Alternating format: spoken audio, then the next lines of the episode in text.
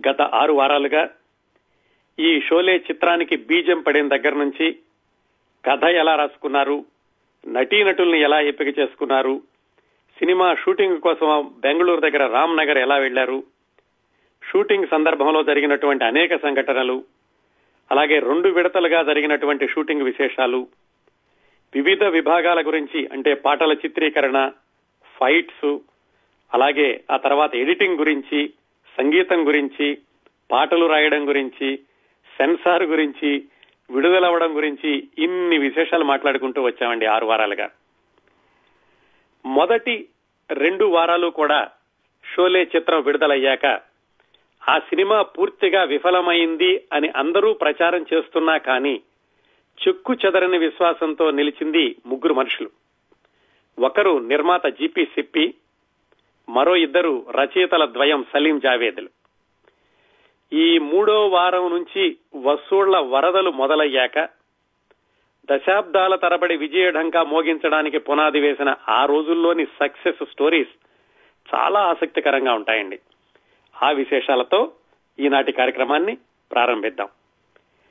ఇలా ఆనోట ఆనోట ప్రేక్షకులందరికీ తెలిసి సినిమా చాలా విభిన్నంగా ఉందని సంభాషణలు అద్భుతంగా ఉన్నాయని కొత్త విలన్ గబ్బర్ సింగ్ చాలా బాగా చేశాడని ఇలా ప్రచారం జరిగి ప్రేక్షకులందరూ వరదల్లాగా ఈ సినిమా హాళ్ళకు రావడం ప్రారంభించారు. కానీ సినిమా ఇంత విజయవంతమైనా కానీ ఒక రంగంలో మాత్రం ఇంకా అసందిగ్ధత కొనసాగింది ఆ మూడవ తర్వాత కూడా ఆ రంగం ఏమిటంటే మ్యూజిక్ రికార్డులు. క్రిందటి వారాల్లో తెలుసుకున్నాం. పాలిడార్ అనేటటువంటి కంపెనీ వాళ్ళు అంతవరకు ఏ సినిమాకి కూడా పెట్టనంతటి పెట్టుబడిని పెట్టి ఈ సినిమా పాటల యొక్క హక్కులు కొనుక్కుని రికార్డులు రిలీజ్ చేశారు ముందే రెండు నెలల ముందుగానే. ఈ సినిమా విజయవంతమైందని పేరు ఎంత వచ్చినా కానీ రికార్డులు మాత్రం అమ్ముడవలేదు అందుకని ఆ పాలిడార్ వాళ్ళకి చాలా భయం వేసింది. ఎంతో పెట్టుబడి పెట్టి తీసుకున్నారు.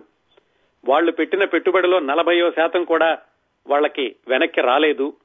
ఈ సినిమా మాత్రం విజయవంతమైందని పేరు వచ్చింది పాలిడార్ వాళ్ళకి అనుమానం వచ్చి అసలు ఏం జరుగుతోంది? ఎందుకు రికార్డులు అమ్ముడవటం లేదు అని మేనేజర్లని ఈ సినిమా ఆడుతున్నటువంటి బొంబాయిలోని ఒక థియేటర్ నుంచి ఇంకొక థియేటర్కి పంపించి సర్వే చేయించారు. నిజానికి కొన్ని థియేటర్ల ఎదురుగుండా స్టాల్స్ పెట్టించి రికార్డులు ఈ బోనస్ రేట్లు అమ్ముతున్నాము డిస్కౌంట్ ప్రైసెస్ అని కూడా ప్రకటనలు ఇచ్చినా కానీ సినిమా పాటలు ఎవరూ కొనలేదు. సినిమా చూస్తున్నారు పాటలు చూస్తున్నారు నవ్వుతూ బయటకు వస్తున్నారు రికార్డుల వైపు మాత్రం ఎవరూ వెళ్ళడం లేదు. ఇలా సర్వే కోసం వెళ్ళినటువంటి వాళ్ళకి తెలిసింది ఏమిటంటే ప్రేక్షకులు సినిమా పాటలు చూస్తున్నారు కానీ పాటల కంటే కూడా మాటలకి ఎక్కువగా స్పందన వస్తోంది. వాళ్ళు మళ్ళీ మళ్ళీ చూడడానికి వచ్చే వాళ్ళు కూడా ఆ సంభాషణలు వినడానికి వస్తున్నారు.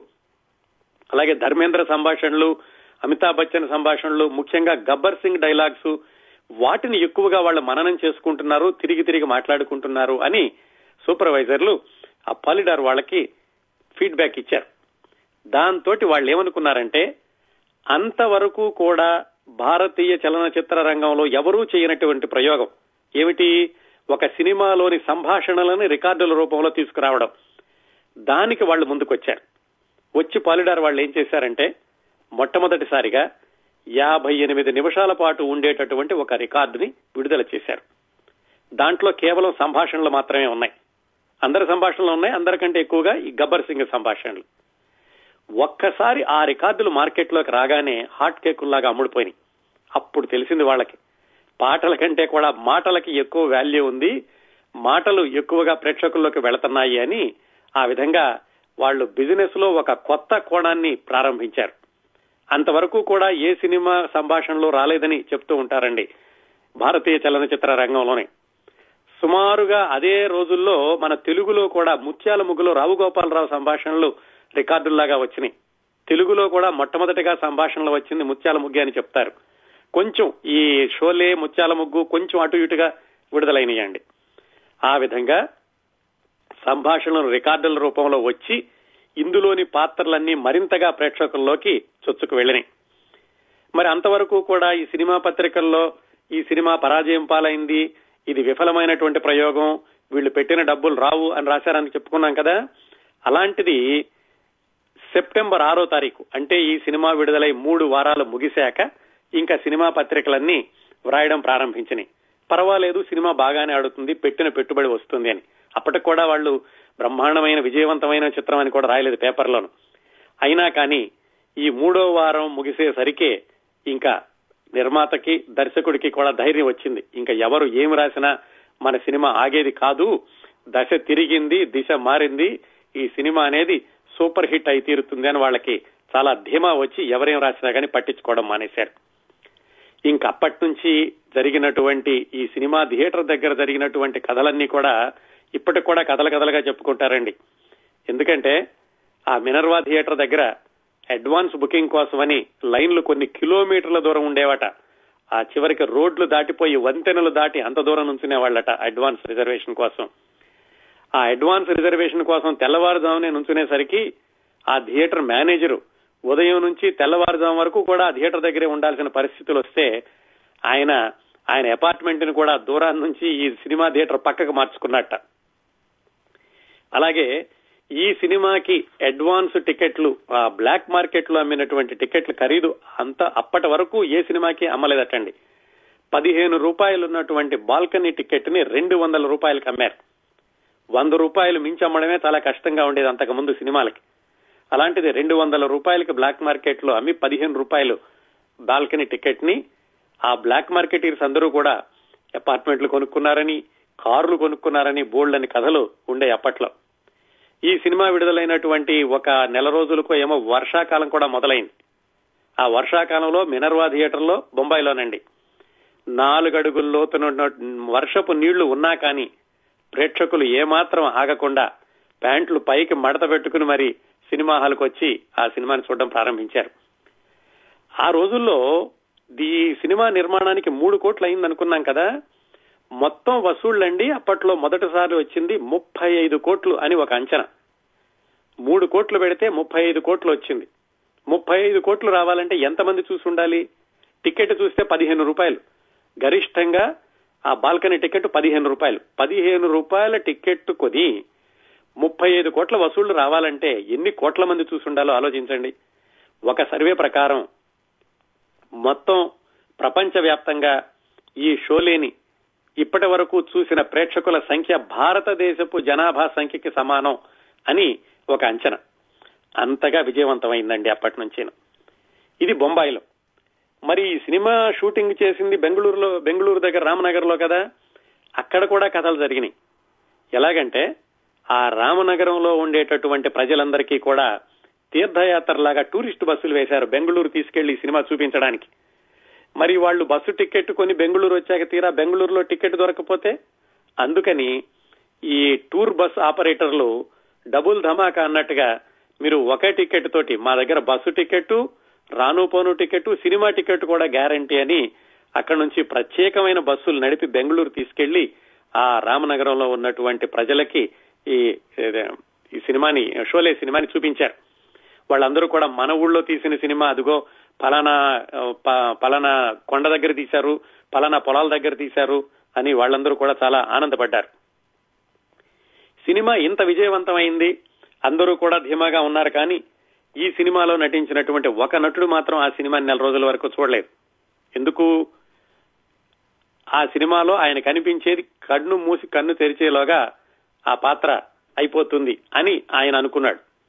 ఇంతకుముందు కూడా చెప్పుకున్నాం క్రిందటి వారం.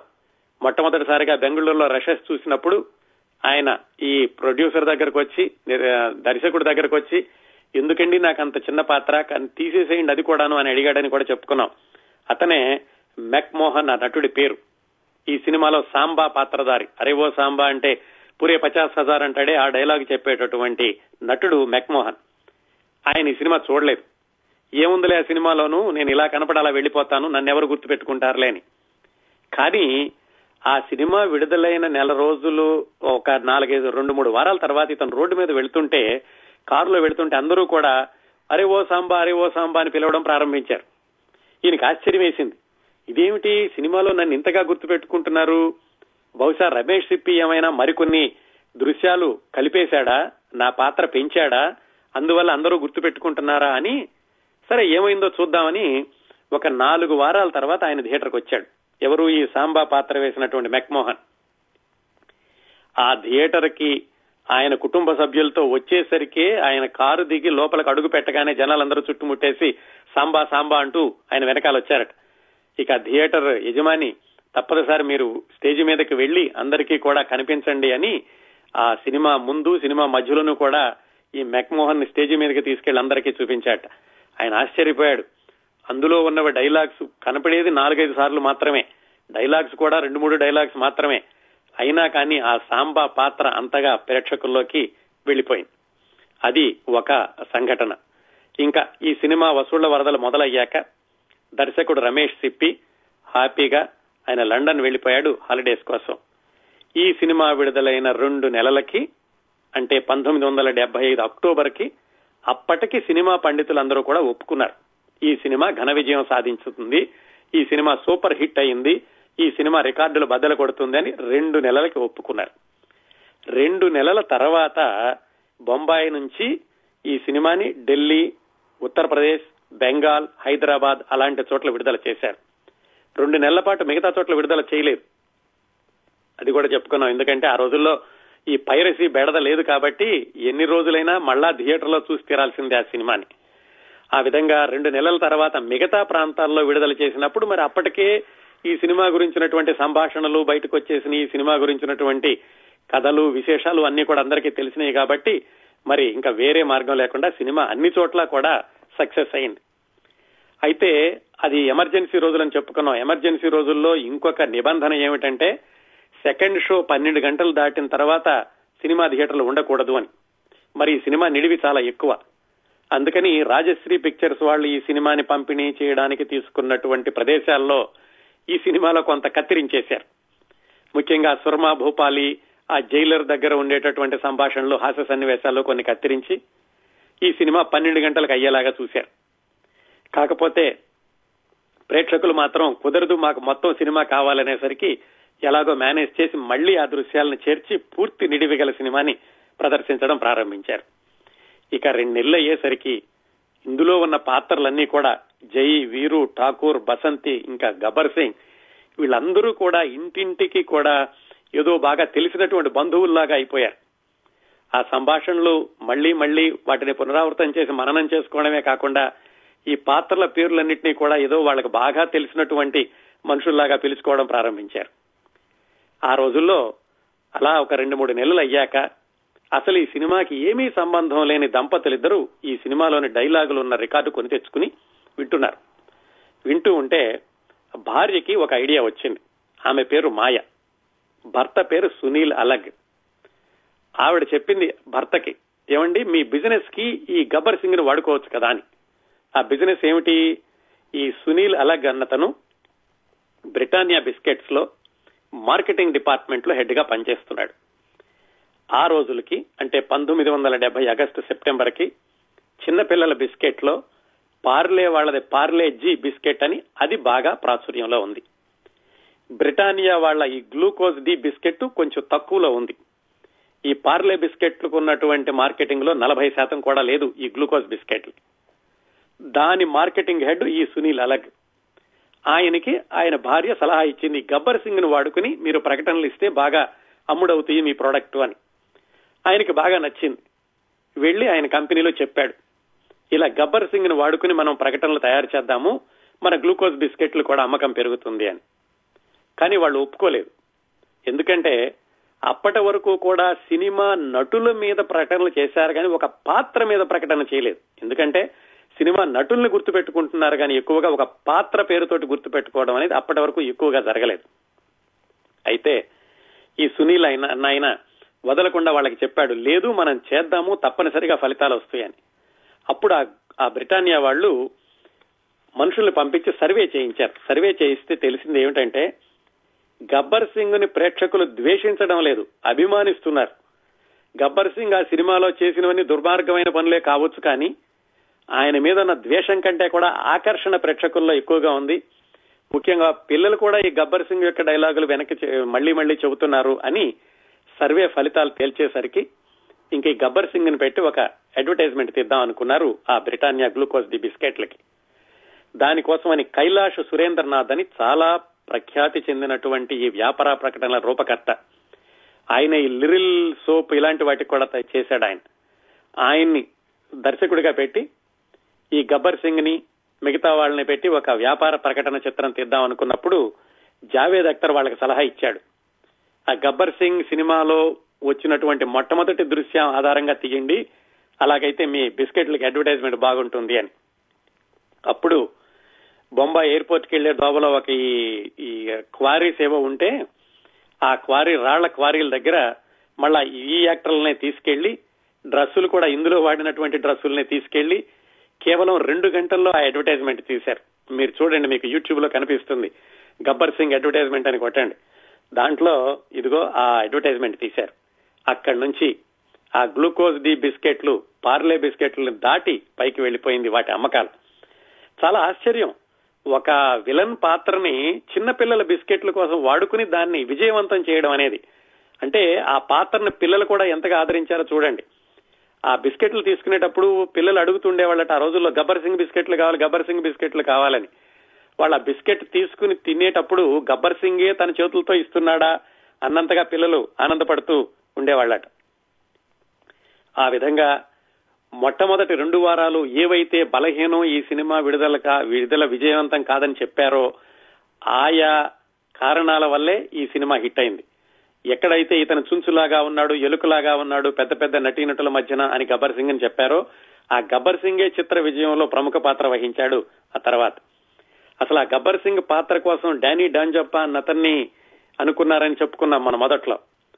ఆ డానీ డాంజప్ప ఈ సినిమాలో నటించకపోయినా అతని వాల్యూ కూడా పెరిగింది ఈ సినిమా వలన. ఎలాగంటే ఒకసారి ఈ సినిమా విడుదలయ్యాక అబ్జాద్ ఖాన్ కారులో వెళుతుంటే ఆ డానీ డాంజప్ప ఎదురుపడ్డాట. అప్పటి వరకు వాళ్ళు ఎప్పుడు కలుసుకోలేదు. అంజాద్ ఖాన్ ఆగి గౌరవంగా డానీ గారు మీ వల్లనే నాకు ఈ సినిమాలో అవకాశం వచ్చింది మీరు తప్పుకోవడం వల్ల నాకు అవకాశం వచ్చింది మీకు చాలా కృతజ్ఞతలు చెప్పాలి అన్నట్టు. ఆయన కూడా చాలా ఆనందించాడు. ఈ సినిమా విడుదలయ్యాక అంజాద్ ఖాన్ యొక్క రేటు సినిమాకి పన్నెండు లక్షలు అయ్యింది దాంతో అప్పటి వరకు విలన్గా ఉన్నటువంటి ఆ డానీ డాంజప్ప కూడా తన రేటును పెంచేశాడు. ఎంతకి? పది లక్షలకి.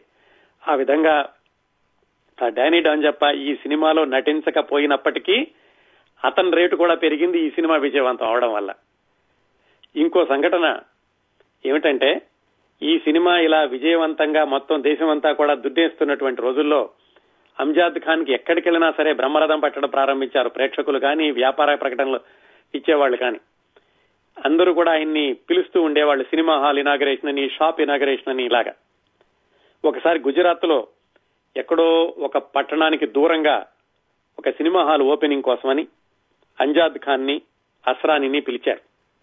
వాళ్ళిద్దరూ బొంబాయిలో ఫ్లైట్ ఎక్కారు గుజరాత్లో దిగారు. అక్కడి నుంచి దిగి కారులో చాలా దూరం వెళ్ళాలి. అంజాద్ ఖాన్ తోటి తన ఫ్యామిలీ కూడా ఉంది. అందరూ కలిసి కారులో వెళుతుంటే ఆ రోడ్డు చాలా ఒక నలభై యాభై మైళ్ళ దూరం కనుచూపు మేరలో మానవ మాతృడు అన్నవాడు కనపడినటువంటి రోడ్లో ప్రయాణం చేయాల్సి వచ్చింది. బాగా ఎండ. అలా వెళుతూ మధ్యలో అంజాద్ ఖాన్ వాళ్ళ పిల్లడు చిన్న పిల్లడు వాళ్ళ అబ్బాయి నాకు దాహంగా ఉంది అంటే మధ్యలో ఎక్కడో చాలా దూరం వెళ్ళాక ఒక చిన్న టిక్కీ హోటల్ లాంటిది కనపడింది. అక్కడ కారు ఆపారు. ఆ పిల్లడికి కూల్ డ్రింక్ ఇప్పిద్దామని. నిట్ట మధ్యాహ్నం. అటు ఇటు ఎవ్వరూ ఆ కొన్ని మైళ్ళ దూరం వరకు ఎవరూ కనపట్టలేదు. ఆ హోటల్ మాత్రం ఉంది. అక్కడ చిన్న టిక్కీ హోటల్ లాంటిది. వీళ్ళు దిగి అక్కడికి వెళ్ళేసరికి కిత్నే ఆద్మీదే అని ఆయన మాటలే వినిపిస్తున్నాయి. అంత మారుమూల ప్రాంతంలో కూడా రికార్డు పెట్టుకుని వాళ్ళు ఈ గబ్బర్ సింగ్ యొక్క డైలాగులు వింటున్నారు. అయితే అంజాద్ ఖాన్ గుర్తుపట్టలేదు లోపలికి వెళ్ళేసరికి మామూలుగా ఉన్నాడు కదా ఆయన.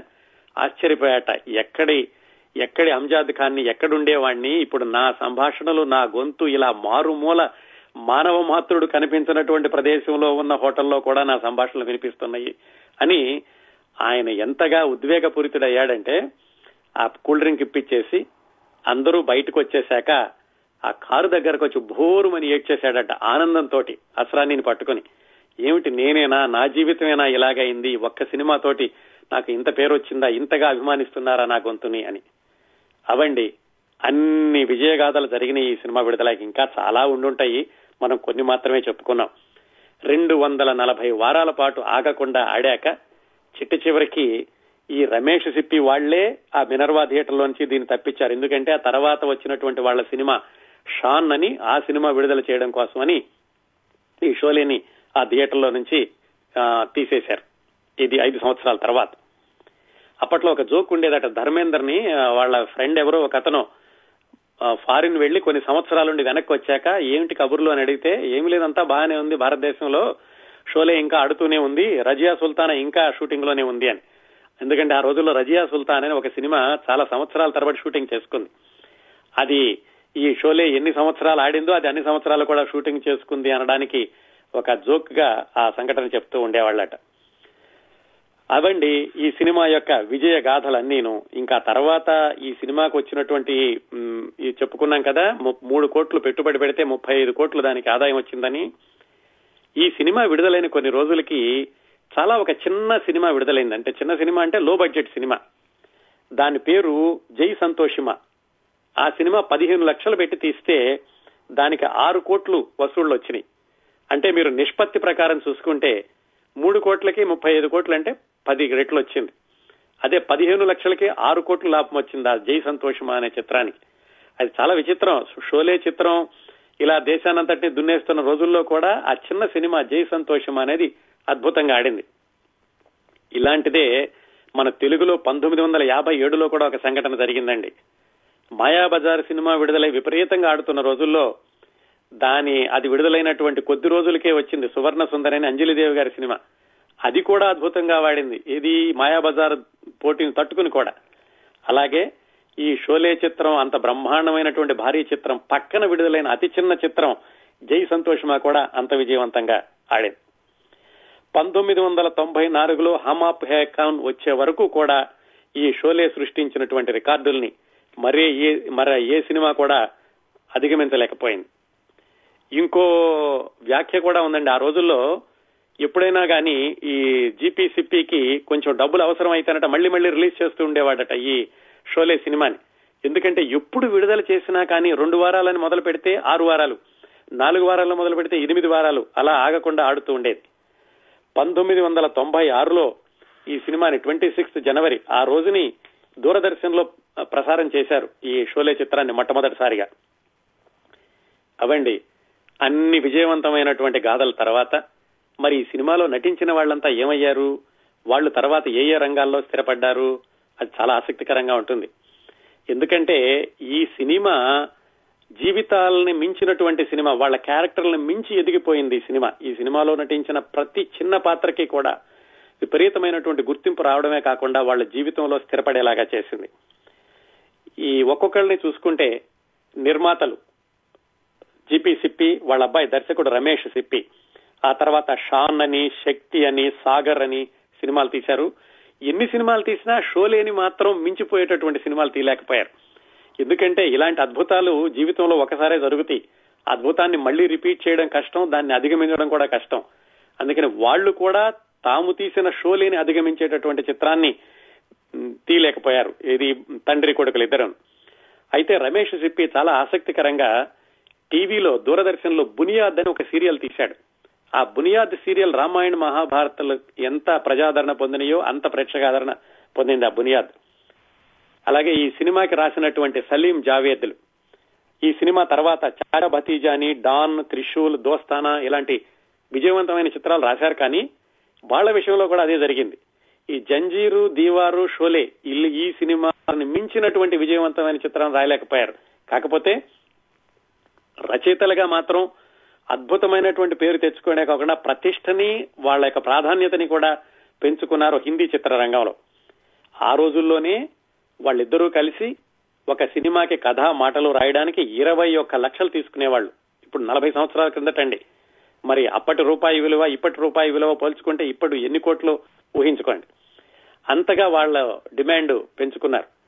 అయితే ఆ వచ్చినటువంటి ఏవో చిన్న చిన్న విభేదాలు ఏమొచ్చినాయో తెలియదు కానీ ఈ షోలే చిత్రం విడుదలైన ఆరు సంవత్సరాలకే పంతొమ్మిది వందల యాభై ఒకటిలో వాళ్ళిద్దరూ విడిపోయారు. విడిపోయి ఎవరిదో వాళ్ళు చూసుకుందాం అనుకున్నారు. ఆ క్రమంలో జావేద్ జావేద్ అఖ్తర్ పేరుతోటి సినిమా పాటలు రాయడం ప్రారంభించి అందులో కూడా అత్యద్భుతమైనటువంటి పేరు తెచ్చుకున్నారు. ఎందుకంటే వాళ్ళ తల్లిదండ్రులందరూ కూడా వాళ్ళ నాన్నగారు తాతగారు వాళ్ళందరూ కూడా కవులు. అందుకని ఈ సినిమా జంట రచయితలు ఇద్దరు విడిపోయాక కూడా జావేద్ అఖ్తర్ పేరైతే ఇంకా వాల్ పోస్టర్ల మీద కనపడడం ప్రారంభించింది.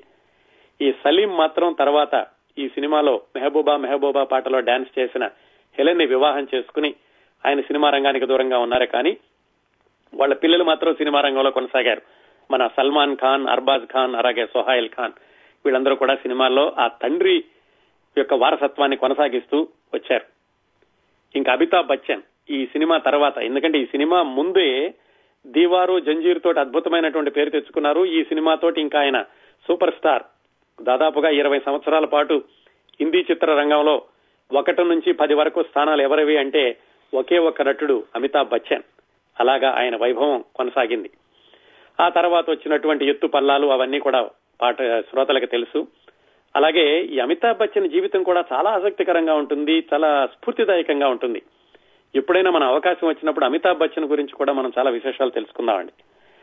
జయాబాదురి ఈ సినిమా విడుదలయ్యేటప్పటికే ఆవిడకి రెండవ సంతానం ఆ తర్వాత ఆవిడ కూడా ఎక్కువ సినిమాల్లో నటించలేదు. చాలా రోజుల తర్వాత సిల్సిలా అని పంతొమ్మిది వందల ఎనభై ఒకటిలో ఆ సినిమాలో మాత్రం నటించాక ఆవిడ సినిమాల్లో నుంచి నటించడం తగ్గించారు. ధర్మేంద్ర హేమమాలిని కూడా పంతొమ్మిది వందల ఎనభైలో అంటే ఈ సినిమా విడుదలైన ఐదు సంవత్సరాలకు వివాహం చేసుకున్నారు. ధర్మేంద్రని ద్వితీయ వివాహం చేసుకున్నప్పటికీ హేమమాలినికి ఉన్నటువంటి గ్లామర్ గాని ప్రేక్షకుల్లో ఉన్న ఆదరణ గాని తగ్గలేదు. ఎందుకంటే అప్పటి వరకు ఆవిడ పోషించినటువంటి పాత్రల ద్వారా ప్రేక్షకుల్లో ఒక ప్రత్యేకమైనటువంటి స్థానాన్ని సంపాదించుకుంది ఆవిడ. ఇంకా ఈ సినిమాలో ఆ ఠాకూర్ పాత్ర పోషించినటువంటి సంజీవ్ కుమార్ అద్భుతమైన నటుడు. హిందీ సినిమాల్లో చక్కని నటన ప్రదర్శించిన నటీనటులు ఎవరంటే సంజీవ్ కుమార్ పేరు తప్పనిసరిగా చెప్పుకోవాల్సి ఉంటుంది. దురదృష్టవశాత్తు ఆయన కేవలం నలభై ఏడు సంవత్సరాల వయసులోనే మరణించారు. ఇంకా అంజాద్ ఖాన్. ఆయనకి విపరీతమైనటువంటి పేరు వచ్చింది ఆ తర్వాత. తర్వాత అందరి దగ్గర అనేవాడట ఆయన ఇది జీవితంలో ఒకసారే జరుగుతుంది. నా మొట్టమొదటి చిత్రమే ఎవరెస్ట్ శిఖరాల మీద కూర్చోబెట్టింది. ఇక తర్వాత ఏమైనా జరిగితే కిందకి పడిపోవడం తప్పితే పైకెక్కడం అనేది ఉండదు అని. ఈ సినిమా విడుదలైనటువంటి ఒక పది సంవత్సరాలకి పంతొమ్మిది వందల ఎనభై ఆరులో ఒకసారి అంజాద్ ఖాన్ కుటుంబ సభ్యులతోటి బొంబాయి నుంచి గోవాకో గోవా నుంచి బొంబాయికో ప్రయాణిస్తుంటే ఒక యాక్సిడెంట్ జరిగింది. ఆయనే డ్రైవ్ చేస్తున్నాడు. కారు వెళ్ళి చెట్టుకు కొట్టుకోవడం జరిగింది. ఆ సందర్భంలో ఆ కారులో ఉన్న వాళ్ళందరికీ కూడా తీవ్రంగా గాయాలయ్యాయి. అక్కడ జరిగినటువంటి ఒక సంఘటనని గొల్లపూడి మారుతిరావు గారు చెప్పారు. గొల్లపూడి మారుతిరావు గారు అంజాద్ ఖాన్ ఇద్దరూ కలిసి తెలుగులో ఒక సినిమాలో నటించారు. ఆ సందర్భంలో చెప్పాట ఆయన. ఏమైందంటే ఆ యాక్సిడెంట్ జరిగాక కారులో వాళ్ళందరూ స్పృహ కోల్పోయి రక్తం ఓడుతుంటే ఈయన బయటకు వచ్చి ఈయన కూడా దెబ్బలు తగిలినాయి కానీ స్పృహ కోల్పోలేదు. అటు ఇటు వచ్చే వెహికల్ చాలా వాటిని ఆపడానికి ప్రయత్నించాడు. కొంతమంది గుర్తుపట్టలేదు. కొంతమంది గుర్తుపట్టినా కానీ ఈ రక్తం భయంకరం ఇవి చూసి ఎవరు ఆపకుండా వెళ్ళిపోయారు చివరికి ఎవరో ఒకళ్ళు ఆపారు. ఆ కారులో కుటుంబ సభ్యులందరినీ తీసుకుని హాస్పిటల్కి తీసుకెళ్ళాడు అంజాద్ ఖాన్. ఆ హాస్పిటల్కి వెళ్ళాక హాస్పిటల్లో రోగుల్ని చూశాక అప్పుడు పడిపోయాడట ఆయన. అప్పటి వరకు కూడా ఆయన స్పృహలోనే ఉన్నాడు. ఏది గాయాలతోటి ఒంటినిండా రక్తంతో ఉన్నా కానీ స్పృహ కోల్పోలేదు. ఇది వైద్య శాస్త్రరీత్యా ఇలాంటిది సంభవమే అని చెబుతూ ఉంటారు. ఈ సంఘటనని వాడుకుని వలపుడు మారుతిరావు గారు తాజాగా రాయబోతున్నటువంటి ఒక నవలలో ఒక సంఘటన సృష్టించి ఆ సందర్భంలో దీన్ని పేర్కొన్నారు. ఇలా జరిగింది అంజాద్ ఖాన్ అప్పుడు అని. దాని తర్వాత అంజాద్ ఖాన్ ఈ ఈ యాక్సిడెంట్ తర్వాత ఆయన హాస్పిటల్లో ఉన్నప్పుడు ఆయన యొక్క ఆరోగ్యం బాగుపడడానికి ఇచ్చిన ఇంజెక్షన్లు విపరీతంగా ఇవ్వడం వాటి వల్ల బాగా విపరీతంగా ఒళ్ళు వచ్చేసి బాగా లావ్ అయిపోయాడు దాంతో ఆయన విలన్ వేషాల నుంచి దాదాపుగా ఆయన కామెడీ వేషాలకి వెళ్ళారు చాలా మంది అడిగారట మరి ఏమిటి ఇంత విలన్ వేషాలు వేసినాడు ఇలా కామెడీ వేషాలు వేస్తుంటే మీకేమనిపించట్లేదా? అంటే ఈ జీవితంలో నేను ఏదీ కావాలనుకోలేదు. ఏదో అలా వచ్చాను. వచ్చిందంతా కూడా నాకు లాభమే. నేను సున్నాతో మొదలు పెట్టాను తర్వాత ఏదొచ్చినా నాకు లాభం వచ్చినట్లే. అప్పుడు విలన్ వేషం వేసినా ఇప్పుడు హాస్య పాత్రలు వేసినా అంతా అంతా కూడా చిత్రరంగం ఇచ్చినటువంటి భిక్షే అని అంటూ ఉండేవాడట ఆయన. అలాగే ఈ సినిమాలో సుర్మా భూపాలి ఆ పాత్ర వేసినటువంటి అతను ఈ సుర్మా భూపాలి పేరుతోటే ఒక సినిమా తీశాడు పంతొమ్మిది వందల ఎనభై ఎనిమిదిలోను. అలాగే ఈ సినిమాలో ఆ చిన్న పాత్ర పోషించాడు కుర్రాడు. సచిన్ అని చెప్పుకున్నాం కూడా. అమితాబ్ బచ్చన్ కూడా చాలా మెచ్చుకున్నాడని. ఆ కుర్రవాడు ఈ సినిమాలో నటించినందుకు పారితోషికం ఇవ్వబోతే నాకు వద్దు అని చెప్పాట. ఈ సినిమాలో నటించే అవకాశం ఇవ్వడమే చాలా నాకు గౌరవం నాకు పారితోషికం వద్దని తీసుకోలేదట.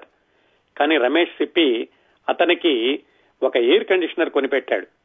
ఆ తర్వాత ఆయన జీవితాంతం చెప్పుకుంటూనే ఉన్నాడు. నాకు ఎయిర్ కండిషన్ ఆ చల్లటి గాలి ఎప్పుడు శరీరాన్ని తాకినా కానీ నాకు ఆ షోలే సినిమానే గుర్తొస్తుంది అని. ఈ సచిన్ కుర్రాడు ఎవరంటే అంజాద్ ఖాన్ గబర్ గబ్బర్ సింగ్ చంపేసేసి కుర్రవాడిని గుర్రం మీద పంపిస్తాడు చూడండి ఆ పాత్ర వేసినటువంటి కుర్రాడు ఆ సచిన్. ఇవండి షోలే చిత్రం వెనకాల ఉన్నటువంటి కథలు గాథలు ఆసక్తికరమైన సమాచారం విశేషాలు. మరి ఆ సినిమా దాదాపుగా మూడున్నర గంటలుంటుంది. మనం ఏడు వారాల్లో మళ్ళా మూడున్నర గంటలుగా దాదాపుగా నాలుగు గంటల పాటు ఈ విశేషాలు మాట్లాడుకున్నాం. ఈ షోలే చిత్రానికి సంబంధించినటువంటి ఆసక్తికరమైన విశేషాలు ఈ సినిమా నేపథ్య కథనాలు వీటిని ఇంతటితో ఆపేద్దామండి. ఏడు వారాలుగా ఈ కార్యక్రమాన్ని ఎంతగానో అభిమానించారు మీరందరూ. ఆ తర్వాత నాకు వస్తున్న ఈమెయిల్స్ కానీ ఫేస్బుక్లో కామెంట్స్ కానీ చాలా ఉత్సాహాన్ని ఇచ్చాయి. అలాగే ఈ చిత్రాన్ని ఇప్పటి వరకు కూడా అన్ని తరాల వాళ్ళు ఈ తరం వాళ్ళు కూడా అభిమానిస్తున్నారంటే ఆ సినిమాకున్న ప్రభావాన్ని అర్థం చేసుకోవచ్చు. మరి మీ సెగ్మెంట్ మొదలవుతుందండి. నమస్కారం అండి. విరుదల్లుకి స్వాగతం. నా పేరు రామ్ గోపాల్ అండి. రామ్ గోపాల్ గారు చెప్పండి షోలేతో మీ జ్ఞాపకాలు?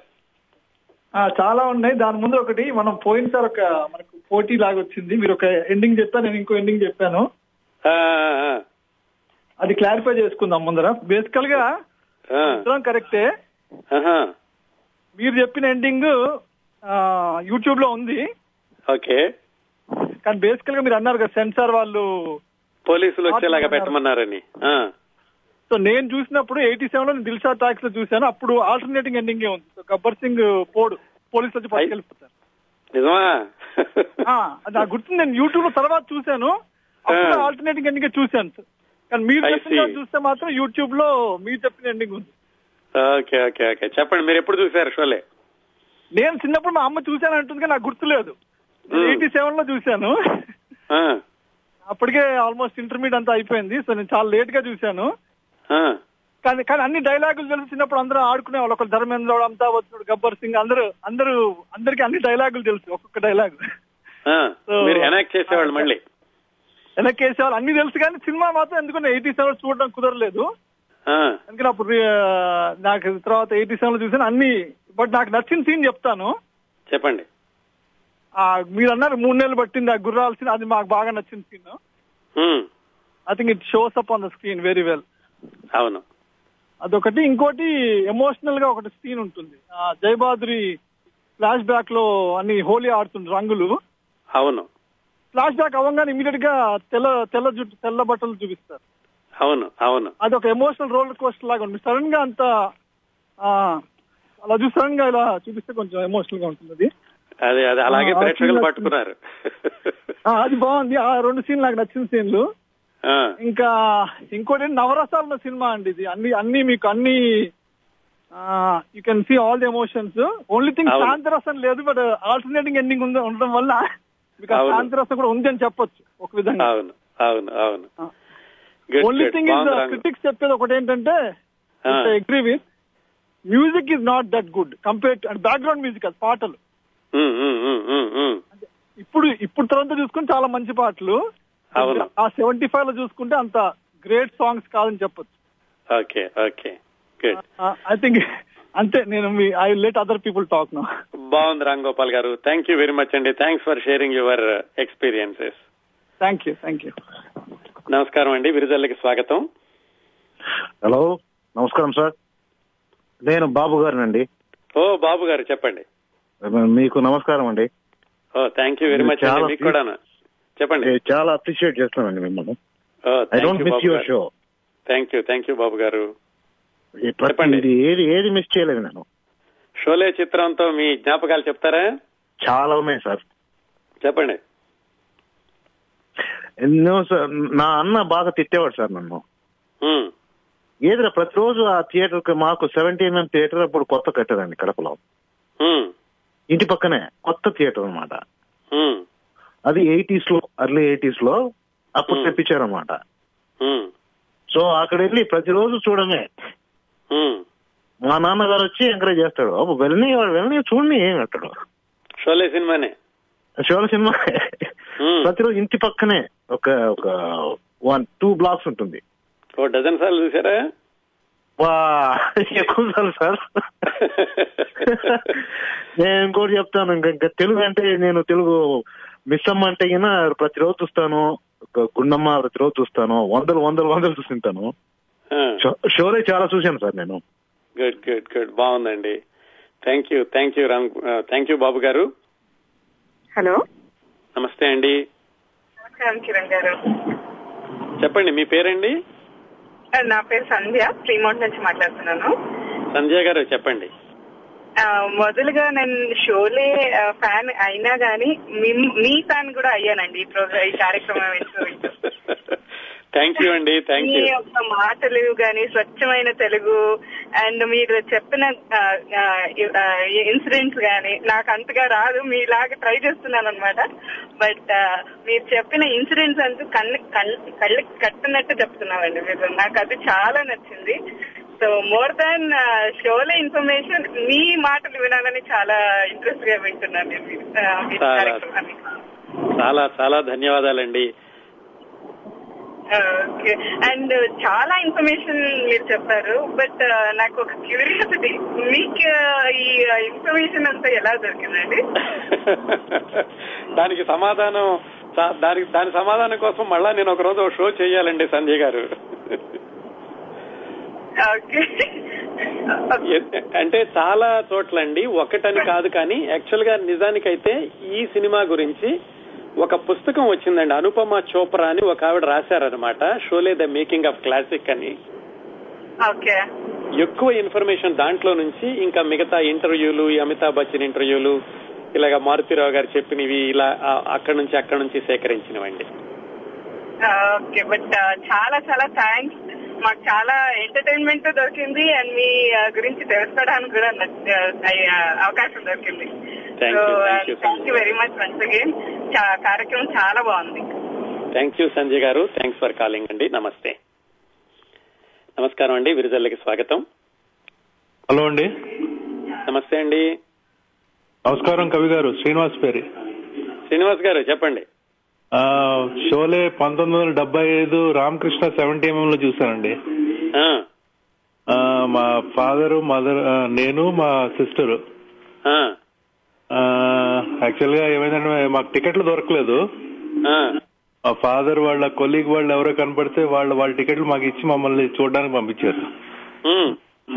And it was thrilling experience seventy MM with stereophonic sound అవును. ప్లస్ యూనో ఆ కాయిన్ పడుతుంది చూడండి అది మటుకు ఐ నెవర్ ఫర్గెట్ దట్ అదే థియేటర్లో అందరూ వెతుక్కునే వాళ్ళట కదా కాళ్ళ దగ్గర పడిందేమోనని. Yes yes actually I experience it. So yeah it's yeah it's once in lifetime movie and you know and good experience good good good thank you. Srinivas గారు. Thank you for sharing your memories అండి thank you very much నమస్కారం అండి విరుదల్లకి స్వాగతం hello నేను రాంబాబు మాట్లాడుతున్నానండి. రాంబాబు గారు పాలాల్టో నుంచి. అవునండి మీరు చాలా బాగా చెప్పారండి షోలే గురించి. గత ఏడు వారాలుగా బాగా ఎంజాయ్ చేశాము. థ్యాంక్ యూ అండి. మీరు అది వందవ సంచిక కౌముది ఆడియో మ్యాగజైన్ కూడా నేను అప్పుడప్పుడు వింటాను. ఈ మధ్య రీసెంట్గా మీరు ఫినిష్ చేశారు. అందులో మీకు అభినందన తెలియపరుస్తున్నాను. Thank you thank you thank you very much అండి గుర్తుపెట్టుకున్నందుకు కూడాను. అవునండి థ్యాంక్ యూ వెరీ మచ్ అండి. థ్యాంక్ యూ రాంబాబు గారు. థ్యాంక్స్ ఫర్ కాలింగ్ అండి. నమస్కారం అండి. విరుదల్లకి స్వాగతం. ఆ, కిరణ్ ప్రభు గారు అండి? అవునండి. శ్రీరామ్ ఫ్రమ్ ఫ్రీమౌంట్ అండి. శ్రీరామ్ గారు చెప్పండి. ఎప్పుడు మంగళవారం వస్తుందా అని వెయిట్ చేస్తూ ఉంటామండి. ఆ, సో షోలే సినిమా ఎన్నిసార్లు చూసానో చెప్పలేను. కానీ. ఆ షోలే సినిమా చూసిన దానికంటే మీరు ఈ ఆరు వారాలు అసలు ఏ విధంగా చెప్పుకొచ్చారంటే ఇంకా అసలు అంత కళ్ళకు కట్టినట్టుగా సినిమా చూసిన దానికంటే మీరు చెప్తూ ఉంటే ఇంకా వినాలి వినాలి అనిపిస్తూ ఉంటుందని సో నేను కాల్ చేయడానికి మెయిన్ కారణం వచ్చేసి సినిమా చాలా సార్లు చూసింటాను. కానీ చాలా థ్యాంక్స్ అండి. మీరు ఇంకా థ్యాంక్స్ చెప్పకూడదు అనుకుంటాను. మోర్ దాన్ దట్ అన్నమాట. మీ మంగళవారం కోసం ఎదురు చూస్తూ ఉంటానండి ప్రతి వారం నేను. చాలా ధన్యవాదాలు శ్రీరామ్ గారు. నిజానికి ఈ షోలే గురించి మొదలు పెట్టినప్పుడు రెండు వారాలు అనుకున్నాను. రెండో వారం తర్వాత నాకు అనుమానం వచ్చింది. ఇంతగా చెప్తే మరి సాగదీసినట్టుంటుందా? బాగుంటుందా? బాగుంటుందా అని. కాకపోతే మూడో వారం వచ్చేసరికి నాకే ఫీడ్బ్యాక్ రావడం ప్రారంభించింది. చాలా బాగుందండి. ఇంకా చెప్తూ ఉండండి. ఏం మిస్ చేయొద్దు అని. ఇంకా ఆ తర్వాత ధైర్యంతో కొనసాగించాను అనమాట లేదండి. చాలా క్లుప్తంగా వివరణగా అసలు ఒక్కొక్క పాత్రలు ఇప్పుడు మీరు మీ వెబ్సైట్లో పెట్టుకొని ఉండొచ్చు. కానీ మేము వినేది ఆ చదివేదానికి మీరు చెప్పేదానికి ఎంత ఇదిగా ఉంటుందంటే ప్రతి ఒక్కటి చెప్తూ ఉంటే ఇంకా వినాలి వినాలి అనిపిస్తుందండి. సో రియల్లీ అప్రిషియేటెడ్ అండ్ చాలా థ్యాంక్స్ అండి one second thank you thank you Sriram గారు. Thank you very much for calling నమస్కారం అండి. విరుదల్లకి స్వాగతం. కిరణ్ ప్రభా గారండి. అవునండి. నా పేరు రవి అండి. ఫ్రీమాంట్ నుంచి అండి. రవి గారు ఫ్రీమాండ్ నుంచి. చెప్పండి సార్. విరిజల్కి విరిజల్తో నా అనుబంధం అంటే చెప్పొచ్చండి. విరి- విరిజల్ రిలీజ్ అయ్యే టైంకి నేను ఇంకా పుట్టలేదు. నా పది సంవత్సరాలు అప్పటికి. సో కాకపోతే మా నాన్నగారు పెంచుకున్న అనుబంధం మాత్రం నాకు ఒకసారి చెప్పారు. అది చెప్పగలను. సో ఈ షోలే రిలీజ్ అయిన టైంలోని. నాన్నగారు ఈ విశాఖపట్నం నుంచి డొంగర్ గారు మూవ్ అయ్యారు అనమాట మొత్తం తాతగారు రైల్వే డొంగర్ గారు అని చెప్పి ఇప్పుడు ఛత్తీస్గఢ్లోకి వస్తుంది. ఒకప్పుడు మధ్యప్రదేశ్లో ఉండేది. ఓకే ఓకే సో అక్కడికి మూవ్ అయ్యారు.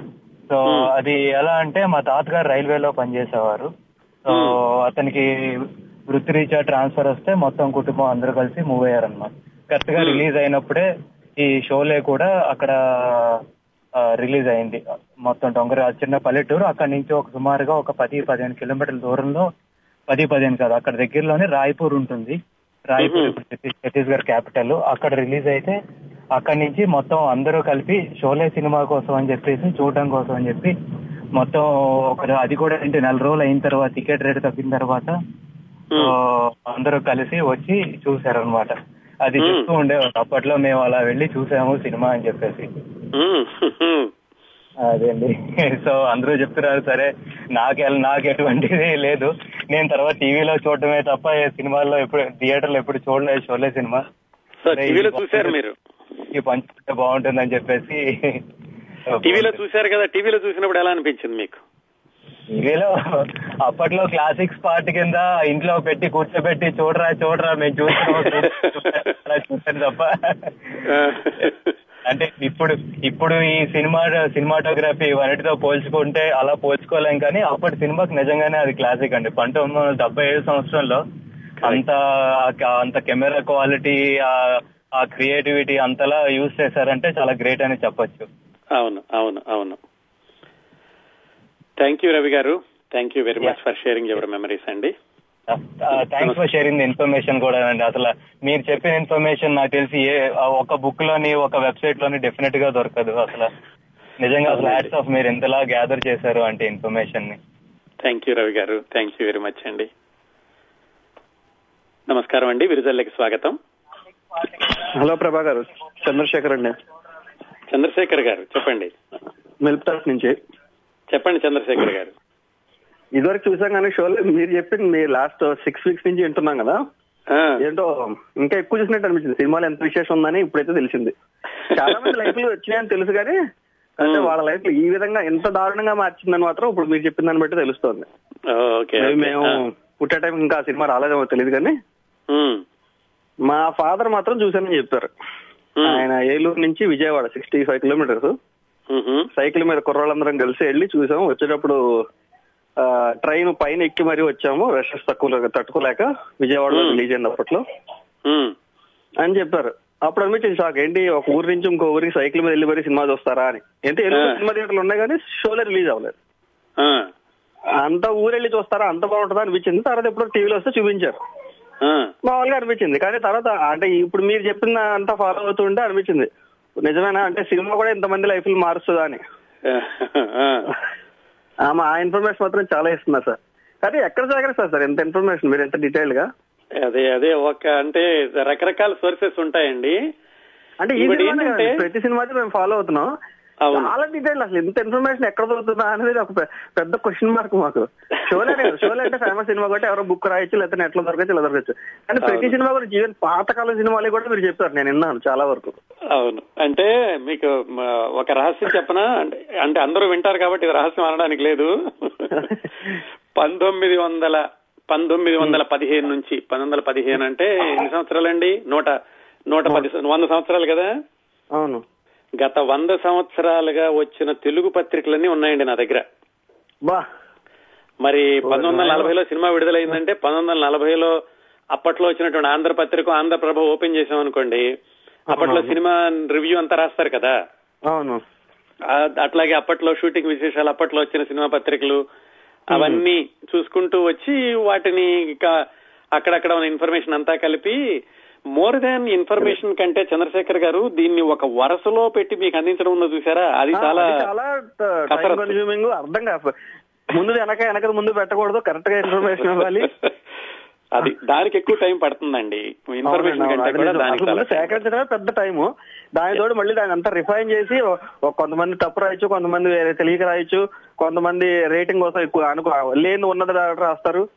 అవునండి. అన్ని చూసి ఏది కరెక్ట్ ఏది తప్పు అని అర్థం చేసుకుని మరి నెమ్మదిగా చెప్పడం. దట్టు ఇంత ప్యూర్ ట్రాన్స్లేటెడ్ తెలుగులో చెప్పడం అంటే ఇంకా కష్టం. ఎక్కడ మీ మీ మాటలు ఎక్కడ నాకు ఇంగ్లీషే కనబడదు అదే అర్థం కాదు. భలే అనిపిస్తుంది నాకు. ఇక్కడికి వచ్చాక మర్చిపోయాము కానీ అర్థం పూర్తి గ్రాంధికం తెలుగు. మీ మా- మీ ప్రోగ్రామ్ ఏంటంటే మాత్రం చాలా హాయి అనిపిస్తుంది. ఆహా చక్కగా మనవుల్లోనే ఉన్నాం అన్న ఫీలింగ్ కలుగుతుంది. థ్యాంక్ యూ చంద్రశేఖర్ గారు. థ్యాంక్ యూ వెరీ మచ్ అండి. మనకు కూడా ఇంకా సమయం అయిపోతున్నట్టుంది. Thank you very much Chandrashekar గారు. శ్రోతలారా ఫోన్ చేసిన శ్రోతలందరికీ కూడా అలాగే వింటున్న శ్రోతలందరికీ కూడా హృదయపూర్వకంగా ధన్యవాదాలు.